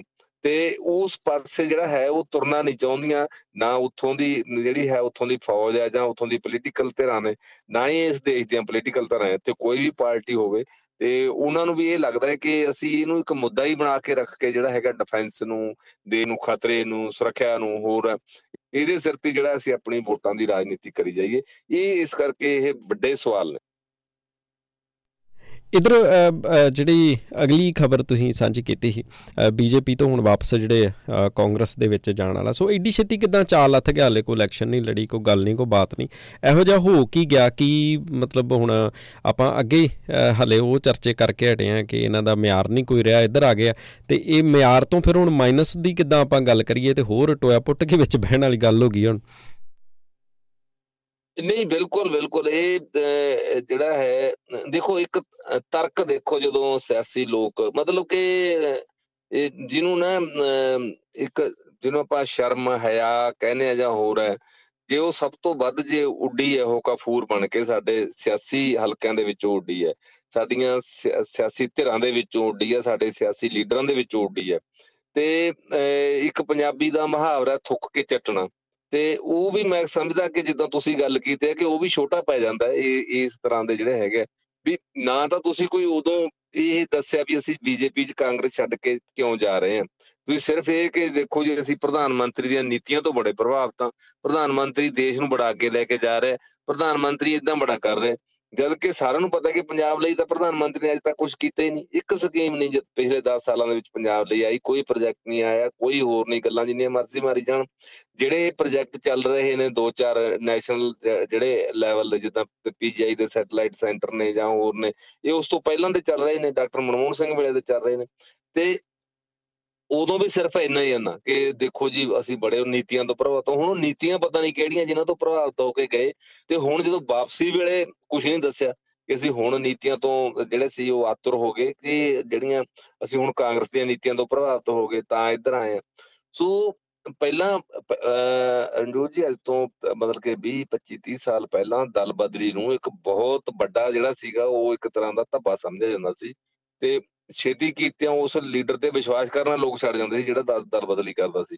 ਇੱਥੋਂ ਤੱਕ ਕਿ ਕਈ ਲੀਡਰ ਆਜ਼ਾਦ ਜਿੱਤ ਕੇ ਵੀ ਜੇ ਕਿਸੇ ਪਾਰਟੀ ਸ਼ਾਮਲ ਹੋ ਜਾਂਦੇ ਸੀ, ਕਿਸੇ ਅਹੁਦੇ ਦੇ ਲਾਲਚ ਦੇ ਵਿੱਚ, ਮੰਤਰੀ ਬਣਨ ਦੇ ਲਾਲਚ ਦੇ ਵਿੱਚ, ਕੋਈ ਹੋਰ ਚੇਅਰਮੈਨੀ ਦੇ ਲਾਲਚ ਦੇ ਵਿੱਚ, ਤਾਂ ਉਹਨੂੰ ਵੀ ਲੋਕ ਮਾੜਾ ਸਮਝਦੇ ਸੀ ਕਿ ਤੂੰ ਇਸ ਪਾਰਟੀ ਦੇ ਖਿਲਾਫ ਚੋਣ ਲੜੀ ਤੇ ਹੁਣ ਅੱਜ ਤੁਸੀਂ ਇਹ ਪਾਰਟੀ ਦੇ ਤੂੰ ਵਿੱਚ ਸ਼ਾਮਲ ਹੋ ਗਿਆ। ਹੁਣ ਦੇਖੋ, ਇਹ ਕੋਈ ਮੁੱਦਾ ਹੀ ਨਹੀਂ ਰਿਹਾ। ਇਹ ਲੱਗਦਾ ਹੀ ਨਹੀਂ ਕੋਈ ਵੀ ਪੋਲੀਟੀਕਲ ਪਾਰਟੀ ਵੀ ਹੈ, ਕੋਈ ਨੀਤੀਆਂ ਵੀ ਨੇ ਜਾਂ ਹੋਰ। ਹੈ ਤੁਹਾਨੂੰ ਕੀ ਸੂਟ ਕਰਦਾ ਉਦੋਂ ਸ਼ਾਇਦ ਹੁਣ ਜਿਵੇਂ ਸਿਆਸੀ ਮਾਰ ਕੁਝ ਕਹਿ ਰਹੇ ਨੇ ਕੁਝ ਵਿਸ਼ਲੇਸ਼ਕ ਨੇ ਜਿਹੜੇ ਉਹ ਕਹਿ ਰਹੇ ਨੇ ਕਿ ਇਹ ਜੀ ਡਰਦੇ ਮਾਰੇ ਉਧਰ ਗਏ ਸੀ ਵੀ ਸਾਡੇ ਤੇ ਕੋਈ ਵਿਜੀਲੈਂਸ ਦੀ ਉਹ ਨਾ ਚੱਲ ਪਏ, ਸਾਡੇ ਤੇ ਕੋਈ ਈਡੀ ਦੀ ਇਨਕੁਆਇਰੀ ਨਾ ਚੱਲ ਪਏ ਜਾਂ ਸਾਡੇ ਤੇ ਕੋਈ ਸੀਬੀਆਈ ਦੀ ਇਨਕੁਆਇਰੀ ਨਾ ਚੱਲ ਪਏ। ਇਹਨਾਂ ਦੇ ਅੰਦਰ ਇੱਕ ਤੌਖਲਾ ਸੀ ਕਿਉਂਕਿ ਇਹਨਾਂ ਨੇ ਘਪਲੇ ਕੀਤੇ ਸੀ। ਹੁਣ ਜਦੋਂ ਉਹਨਾਂ ਨੂੰ ਲੱਗਦਾ ਕਿ ਹੁਣ ਸ਼ਾਇਦ ਠੀਕ ਠਾਕ ਹੋ ਗਿਆ, ਹੁਣ ਕੁਝ ਨਹੀਂ ਕਰਨ ਕਹੂਗਾ ਕਿ ਬੀਜੇਪੀ ਦੀ ਗੱਲ ਕੋਈ ਪੰਜਾਬ 'ਚ ਚੱਲੀ ਨਹੀਂ, ਇਹਨਾਂ ਨੂੰ ਇਹ ਲੱਗਦਾ ਸੀ ਕਿ ਸ਼ਾਇਦ ਹੁਣ ਜਿਵੇਂ ਆਮ ਆਦਮੀ ਪਾਰਟੀ ਦੀ ਗੱਲ ਚੱਲ ਪਈ ਪਿਛਲੇ ਥੋੜੇ ਜਿਹੇ ਸਮੇਂ ਦੇ ਵਿੱਚ ਹੀ ਤੇ ਆਪਣਾ ਸਾਰੇ ਹੀ ਕੋਈ ਬਹੁਤਾ ਸਮਾਂ ਨਹੀਂ ਹੋਇਆ 8-9 ਸਾਲ ਹੋਏ ਨੇ, ਜਦੋਂ ਤੋਂ ਇੱਥੇ ਪਾਰਟੀ ਨੇ ਪੈਰ ਆਪਣੇ ਜਮਾ ਲਏ ਨੇ। ਹੋ ਸਕਦਾ ਕਿ ਬੀਜੇਪੀ ਜੋ ਕਦੇ ਇੱਥੇ ਸੱਤਾ 'ਚ ਨਹੀਂ ਰਹੀ ਜਾਂ ਹੋਰ ਹੈ ਥੋੜੀ ਮੋਟੀ ਅਕਾਲੀਆਂ ਨਾਲ ਭਾਈ ਮੇਲੀ ਭਾਈਵਾਲੀ 'ਚ ਉਹਨਾਂ ਨੂੰ ਥੋੜੀ ਮੋਟੀ ਬੁਰਕੀ ਮਿਲਦੀ ਰਹੀ ਹੈ। ਤੇ ਵੀ ਸ਼ਾਇਦ ਹੁਣ ਬੀਜੇਪੀ ਵੱਡੇ ਪੱਧਰ ਤੇ ਉਹ ਆ ਜੇ ਜਾਂ ਲੋਕ ਤੇ ਜਾਂ ਤਾਂ ਉਹ ਲੋਕਾਂ ਦੀ ਨਬਜ਼ ਨਹੀਂ ਪਛਾਣਦੇ ਕਿ ਪੰਜਾਬ ਦੇ ਲੋਕ ਜਿਹੜੇ ਹੈ ਉਹ ਕਿਸ ਕਿਸਮ ਦਾ, ਉਹਨਾਂ ਦੀ ਤਾਸੀਰ ਕੀ ਹੈ, ਉਹਨੂੰ ਨਹੀਂ ਜਾਣਦੇ। ਸਿਰਫ ਆਪਣੀ ਰਾਜਨੀਤੀ 'ਚ ਜਾਂ ਪੈਸੇ ਬਣਾਉਣ 'ਚ ਜਾਂ ਲੁੱਟ ਖਸੁੱਟ 'ਚ ਇੰਨਾ ਗਲਤਾਨ ਰਹੇ ਨੇ। ਸੋ ਹੁਣ ਉਹ ਇਧਰ ਨੂੰ ਆਉਣਾ ਸ਼ੁਰੂ ਹੋ ਗਏ। ਤੇ ਕਮਾਲ ਦੀ ਗੱਲ ਇਹ ਵੀ ਕਾਂਗਰਸ ਨੇ ਵੀ ਉਹਨਾਂ ਨੂੰ ਕੋਈ ਹੀਲ ਹੁਜਤ ਹੀ ਨਹੀਂ ਕੀਤੀ ਕਾਂਗਰਸ ਦੇ ਲੀਡਰਾਂ ਨੇ, ਜਿਵੇਂ ਉਹ ਵੇਣੂ ਗੋਪਾਲ ਕੋਲੇ ਗਏ ਜੋ ਸੈਕਟਰੀ ਨੇ ਕਾਂਗਰਸ ਦੇ। ਤੇ ਉਹਨਾਂ ਨੇ ਇਹ ਪੁੱਛੇ ਨਹੀਂ ਵੀ ਭਾਈ ਤੁਸੀਂ ਪਹਿਲਾਂ ਦੇਖ ਲਓ, ਚੰਗੀ ਤਰ੍ਹਾਂ ਵਿਚਾਰ ਲਓ ਤੁਸੀਂ ਕੀ ਕਰਨਾ ਹੈ। ਜਾਂ ਵੀ ਤੁਸੀਂ ਬਿਲਕੁਲ ਮੇਰੇ ਕੋਲੇ ਆਉਣ ਦੀ ਬਜਾਏ ਤੁਸੀਂ ਆਪਣੇ ਜ਼ਿਲ੍ਹੇ ਦੇ ਪ੍ਰਧਾਨ ਕੋਲੇ ਜਾਓ, ਤੁਸੀਂ ਉੱਥੋਂ ਉੱਥੋਂ ਜੁਆਇਨ ਕਰੋ ਜਾ ਕੇ ਮੁੱਢਲੇ ਪੱਧਰ ਤੋਂ ਜਾ ਕੇ ਜੁਆਇਨ ਕਰੋ। ਕਿਉਂਕਿ ਉਹ ਗੱਲ ਹੁਣ ਹੈ ਨਹੀਂ। ਇਹਨਾਂ ਲੋਕਾਂ ਕੋਲੇ ਪੈਸਾ ਵੀ ਹੈਗਾ ਜਾਂ ਹੋਰ ਹੈ, ਅੰਦਰ ਖਾਤੇ ਵੀ ਹੋ ਸਕਦਾ ਵੀ ਜੇ ਅਸੀਂ ਇੰਨਾ ਫੰਡ ਦੇ ਸਕਦੇ ਹਾਂ, ਪਾਰਟੀ ਨੂੰ ਅਸੀਂ ਖੜਾ ਕਰ ਸਕਦੇ ਹਾਂ, ਸਾਡੇ ਨਾਲ ਕੇਡਰ ਅਜੇ ਵੀ ਸਾਡੇ ਨਾਲ ਤੁਰਦਾ ਦੇਖੋ, ਅਸੀਂ ਦੁਬਾਰਾ। ਹੁਣ ਇਹਦੇ ਨਾਲ ਇੱਕ ਜਿਹੜੀ ਨਵੀਂ ਹੁਣ ਗੱਲ ਚੱਲਣੀ ਹੈ ਕਿਉਂਕਿ ਬੀਜੇਪੀ ਦੇ ਜਿਹੜੇ ਟਕਸਾਲੀ ਲੀਡਰ ਨੇ ਉਹ ਤਾਂ ਖੁਸ਼ ਨੇ ਅੰਦਰੋਂ ਅੰਦਰੀ ਕਿ ਵਧੀਆ ਹੋ ਗਿਆ, ਜਿਹੜਾ ਇਹਨਾਂ ਦਾ ਰੱਸਾ ਵੱਢਿਆ ਗਿਆ। ਤੇ ਹੁਣ ਦੂਜੇ ਪਾਸੇ ਜਿਨ੍ਹਾਂ ਨੂੰ ਅਹੁਦੇ ਮਿਲਣ ਦੀ ਆਸ ਸੀ, ਟਿਕਟਾਂ ਮਿਲਣ ਦੀ ਆਸ ਸੀ, ਆਉਂਦੀਆਂ ਚੋਣਾਂ ਜਾਂ ਹੋਰ ਹੈ, ਉਹ ਬਹੁਤ ਔਖੇ ਨੇ, ਉਹਨਾਂ ਨੇ ਬਗਾਵਤ ਕਰਤੀ। ਆ ਜਿਹੜੇ ਸੀ ਚਾਰ ਜ਼ਿਲ੍ਹਾ ਪ੍ਰਧਾਨਾਂ ਨੇ ਤਾਂ ਇਹ ਕਹਤਾ ਕਿ ਅਸੀਂ ਅਸਤੀਫੇ ਦਿੰਨੇ ਆ ਤੇ ਜੇ ਤੁਸੀਂ ਇਹਨਾਂ ਨੂੰ ਸ਼ਾਮਲ ਕੀਤਾ, ਜੇ ਕਰਨਾ ਹੀ ਹੈ, ਇਹਨਾਂ ਨੂੰ ਕਾਮ ਵਰਕਰ ਵਜੋਂ ਸ਼ਾਮਲ ਕਰੋ, ਹੇਠੋਂ ਦੁਬਾਰਾ ਲਾਈਨ 'ਚ ਲੱਗ ਕੇ ਆਉਣ। ਸੋ ਇਹ ਬਹੁਤ ਵੱਡੇ ਸਵਾਲ ਨੇ ਭਾਰਤ ਦੀ ਰਾਜਨੀਤੀ ਲਈ। ਤੇ ਇੱਥੇ ਹੋਰ ਵੀ ਬਹੁਤ ਥਾਵਾਂ ਤੇ ਹੁੰਦਾ ਕਈ ਵਾਰੀ ਤਾਂ ਚਲੋ ਸਿਆਸੀ ਪੇਸ਼ਬੰਦੀਆਂ ਇਦਾਂ ਦੀਆਂ ਹੁੰਦੀਆਂ ਨੇ ਕਿ ਲੱਗਦਾ ਕਿ ਉਹ ਇਦਾਂ ਕਰਕੇ ਜਾਂ ਇਸ ਪਾਰਟੀ ਨਾਲ ਜੁੜ ਕੇ ਇਦਾਂ ਦੀਆਂ ਤਾਂ ਕਈ ਵਾਰੀ ਹੁੰਦੀਆਂ ਰਹੀਆਂ ਗੱਲਾਂ ਕਿ ਕਦੇ ਤੁਸੀਂ ਕਿਸੇ ਪਾਰਟੀ ਨਾਲ ਸਾਂਝ ਪਾ ਲਈ, ਕਦੇ ਕਿਸੇ ਪਾਰਟੀ ਨਾਲ। ਉਹ ਹੀ ਲੱਗਦਾ ਸੀ ਕਿ ਪਾਰਟੀ ਨੂੰ ਮਜ਼ਬੂਤ ਕਰਨ ਵਾਸਤੇ ਜਾਂ ਆਪਣੇ ਸੂਬੇ ਨੂੰ ਮਜ਼ਬੂਤ ਕਰਨ ਵਾਸਤੇ ਸ਼ਾਇਦ ਇਹ ਨੀਤੀ ਠੀਕ ਰਹੂ। ਪਰ ਇਹ ਇਦਾਂ ਦੀਆਂ ਘਟਨਾਵਾਂ ਪਹਿਲੀ ਵਾਰੀ ਹੋਈਆਂ ਵੀ ਤੁਸੀਂ ਵੱਡੇ ਲੀਡਰ ਉਹ ਵੀ ਬਲਵੀਰ ਸਿੱਧੂ ਕੋਈ ਛੋਟਾ ਲੀਡਰ ਨਹੀਂ, ਰਾਜਕੁਮਾਰ ਵੇਰਕਾ ਕੋਈ ਛੋਟਾ ਲੀਡਰ ਨਹੀਂ, ਗੁਰਪ੍ਰੀਤ ਕਾਂਗੜ ਮੰਤਰੀ ਰਹੇ ਨੇ ਸਾਰੇ ਕਾਂਗਰਸ ਦੇ। ਤੇ ਤੁਸੀਂ ਉਹ ਹੁਣ ਛੜੱਪਾ ਮਾਰ ਕੇ ਤੁਸੀਂ ਛੇਤੀ ਵਾਪਸ ਆ ਗਏ, ਤੁਹਾਨੂੰ ਜਿਹੜਾ ਹੁਣ ਮੋਹ ਜਾਗ ਪਿਆ ਕਾਂਗਰਸ ਦਾ। ਤੇ ਜਿਹੜੇ ਸੀ 4-6 ਮਹੀਨੇ ਪਹਿਲਾਂ ਕਾਂਗਰਸੀ ਲੀਡਰ ਉਹਨਾਂ ਨੂੰ ਬਹੁਤ ਭੜੇ ਲੱਗਦੇ ਸੀ, ਇਸ ਤੱਕ ਕਿ ਉਹਨਾਂ ਨੇ ਕਦੇ ਗੁਰੇਜ਼ ਹੀ ਨਹੀਂ ਕੀਤਾ ਰਾਹੁਲ ਗਾਂਧੀ ਦੀ ਆਲੋਚਨਾ ਕਰਨ ਤੋਂ ਜਾਂ ਹੋਰ। ਸੋ ਇਸ ਤਰ੍ਹਾਂ ਦੀ ਮੈਂ ਸਮਝਦਾ ਕਿ ਜਿਹੜੀ ਇੱਕ ਬਸ਼ਰਮੀ ਦਾ ਜਿਹੜਾ ਆਲਮ ਜਿਹੜਾ ਪੈਦਾ ਹੋ ਗਿਆ। ਹੁਣ ਇਹ ਰਾਜਨੀਤੀ ਕਿੱਧਰ ਨੂੰ ਜਾਏਗੀ, ਕਿੱਥੇ ਜਾ ਕੇ ਗੱਲ ਖੜੇਗੀ? ਰਣਜੋਤ ਜੀ, ਇਹ ਸਮਝ ਤੋਂ ਬਾਹਰ ਹੈ। ਸੋ ਇਹਦਾ ਜਿਹੜਾ ਇੱਕ ਪਿੱਛੇ ਜੇ ਗੱਲ ਕਰਦੇ ਬਾਜਵਾ ਸਾਹਿਬ ਤੇ ਆਪਣਾ ਜਿਹੜਾ ਰੰਧਾਵੇ ਦਾ ਵੀ ਇਸ ਚੀਜ਼ ਦੇ ਉੱਤੇ ਝੜਪ ਹੋਈ, ਵੀ ਇਹ ਗੱਲਾਂ ਬਾਤਾਂ ਇਹ ਚੱਲ ਰਹੀਆਂ ਹੈ ਕਿ ਉੱਥੋਂ ਤੇ ਆਮ ਆਦਮੀ ਪਾਰਟੀ ਦੇ ਵਿੱਚੋਂ ਸਾਨੂੰ ਫੋਨ ਆ ਰਹੇ ਨੇ, ਵਾਪਸ, ਵਾਪਸੀ ਹੋ ਰਹੀ ਹੈ। ਸੋ ਇਹ ਆਮ ਆਦਮੀ ਪਾਰਟੀ ਦੀ ਵਾਪਸੀ ਨਾ ਹੋ ਕੇ ਫਿਰ ਇਹੋ ਹੀ ਵਾਪਸੀ ਤੇ ਨਹੀਂ ਕਿਤੇ? ਇਹ ਦੇਖੋ, ਇਹ ਭਾਵੇਂ ਠੀਕ ਹੈ ਅੰਦਰ ਖਾਤੇ ਨਾਲ ਕਿਤੇ ਨਾ ਕਿਤੇ ਤਾਰਾਂ ਜੁੜੀਆਂ ਹੀ ਹੁੰਦੀਆਂ ਨੇ। ਤੇ ਉਹ ਉਹ ਤਾਂ ਐਵੇਂ ਇੱਕ ਆਪਣੀ ਸਿਆਸਤ ਨੂੰ ਇੱਕ ਬਣਾਉਣ ਵਾਸਤੇ ਜਾਂ ਇਸ ਤਰੀਕੇ ਦੇ ਨਾਲ ਤੇ ਉਹਨਾਂ ਨੂੰ ਵੀ ਹੁਣ ਆਮ ਆਦਮੀ ਪਾਰਟੀ ਦੇ ਐਮਐਲਏ ਬਾਰੇ ਇਹ ਗੱਲ ਕਰਨਾ, ਚਲੋ ਕਿਤੇ ਨਾ ਕਿਤੇ ਕੋਈ ਕੱਦਾ ਬੰਦਾ ਹੁੰਦਾ ਜਿਹੜਾ ਪਾਰਟੀ 'ਚ ਕਿਤੇ ਸਫੋਕੇਟਡ ਫੀਲ ਕਰ ਰਿਹਾ ਜਾਂ ਹੋ ਰਿਹਾ ਜੇ ਉਹਨੂੰ ਆਉਣਾ ਪਊਗਾ ਤਾਂ ਸਾਰਾ ਪਾਰਟੀ ਦਾ ਆਪਣੇ ਲਾ ਕੇ ਜਿਹੜਾ ਉਹਨੇ ਪਹਿਨਿਆ ਹੋਇਆ ਜਿਹੜਾ ਪਹਿਰਾਵਾ ਹੈ, ਪੋਸ਼ਾਕ ਹੈ, ਤੇ ਉਹ ਗਾਊਨ ਲਾ ਕੇ ਫੇਰ ਹੀ ਦੂਜੀ ਪਾਰਟੀ 'ਚ ਆ ਸਕਦਾ ਇਸ ਸਥਿਤੀ ਦੇ ਵਿੱਚ ਤਾਂ। ਤੇ ਪਰ ਜਿੱਦਾਂ ਦੀਆਂ ਉਹ ਗੱਲਾਂ ਕਰਦੇ ਸੀ ਜਾਂ ਹੋਰ ਜਿਹੜੀ ਹੁਣ ਤੁਸੀਂ ਗੱਲ ਕੀਤੀ ਇਹ ਇੱਕ ਵੱਡਾ ਸਵਾਲ ਹੈ ਕਿ ਪੰਜਾਬ ਦੀ ਲੀਡਰਸ਼ਿਪ ਇਹਨੂੰ ਕਿੱਦਾਂ ਲੈਂਦੀ ਹੈ?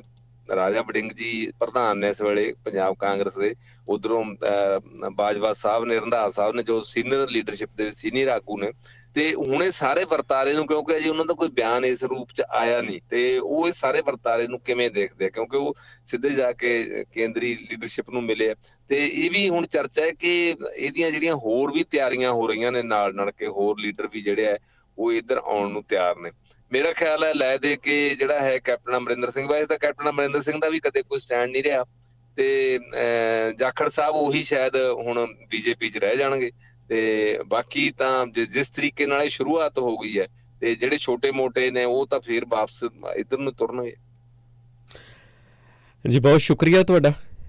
ਸਮਾਂ ਦੇਣ ਦੇ ਲਈ ਵੇਖਦੇ ਹਾਂ ਕਿਹੜੇ ਪਾਸੇ ਜਾਂਦੀ ਹੈ ਕਹਾਣੀ।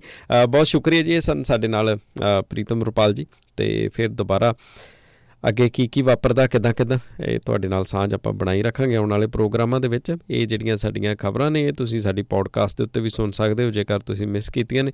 ਰੇਡੀਓ ਹਾਂਜੀ ਦੀ ਐਪਲੀਕੇਸ਼ਨ ਤੁਸੀਂ ਡਾਊਨਲੋਡ ਕਰ ਸਕਦੇ ਹੋ ਤੇ ਉਹਦੇ ਉੱਤੇ ਤੁਹਾਨੂੰ ਇਹ ਖਬਰਾਂ ਮਿਲ ਜਾਣਗੀਆਂ ਡੇਲੀ ਥੋੜੀ ਹੀ ਦੇਰ ਦੇ ਵਿੱਚ ਅਪਲੋਡ ਹੋ ਜਾਣਗੀਆਂ। ਦਿਓ ਇਜਾਜ਼ਤ, ਰੱਬ ਰੱਖਾ